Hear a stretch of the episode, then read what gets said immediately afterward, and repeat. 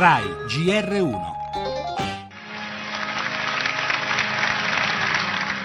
La violenza dell'uomo sull'uomo è in contraddizione con ogni religione degna di questo nome.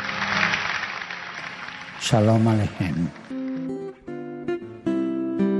Hear my friends, I stand. Credo che grazie a questo Papa potrebbe cambiare il mondo. È stata una grande emozione per eh, tutti noi, persone di religione ebraica. Io sono cattolica, mio marito è ebreo e dobbiamo essere così, non avere nessun tipo di discriminazioni. Dio è sempre uno solo, che comunque lo chiamiamo. Shalom, shalom. Shalom, shalom, shalom, shalom. possiamo combattere insieme questo comune nemico che è oscurantismo. Salam, salam, salam, salam, salam. L'incontro odierno dimostra che il dialogo tra le grandi fedi è possibile, pace e libertà per ogni essere umano. Prove di dialogo che dopo 30 anni e tre papi che varcano la porta di una sinagoga si trasformano in fratellanza consolidata.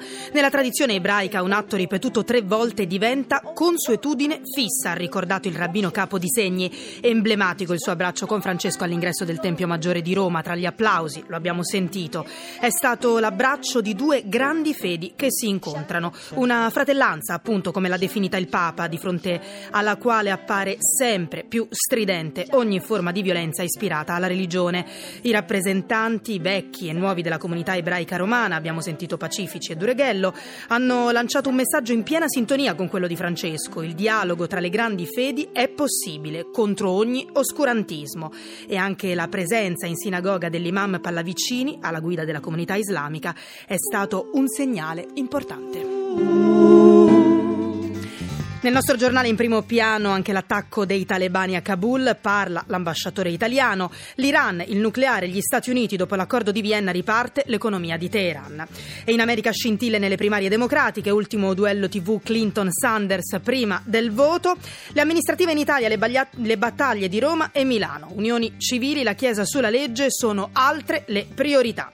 In Molise si continua a soffrire ancora sciame sismico, temperature sotto zero, cultura, i promessi sposi in un audiolibro con la voce di Paolo Poli e nella pagina sportiva il calcio con la Juve che scavalca l'Inter ed è seconda, il Milan liquida la Fiorentina e si rilancia. Tennis, le combine della racchetta sospetti anche su Wimbledon.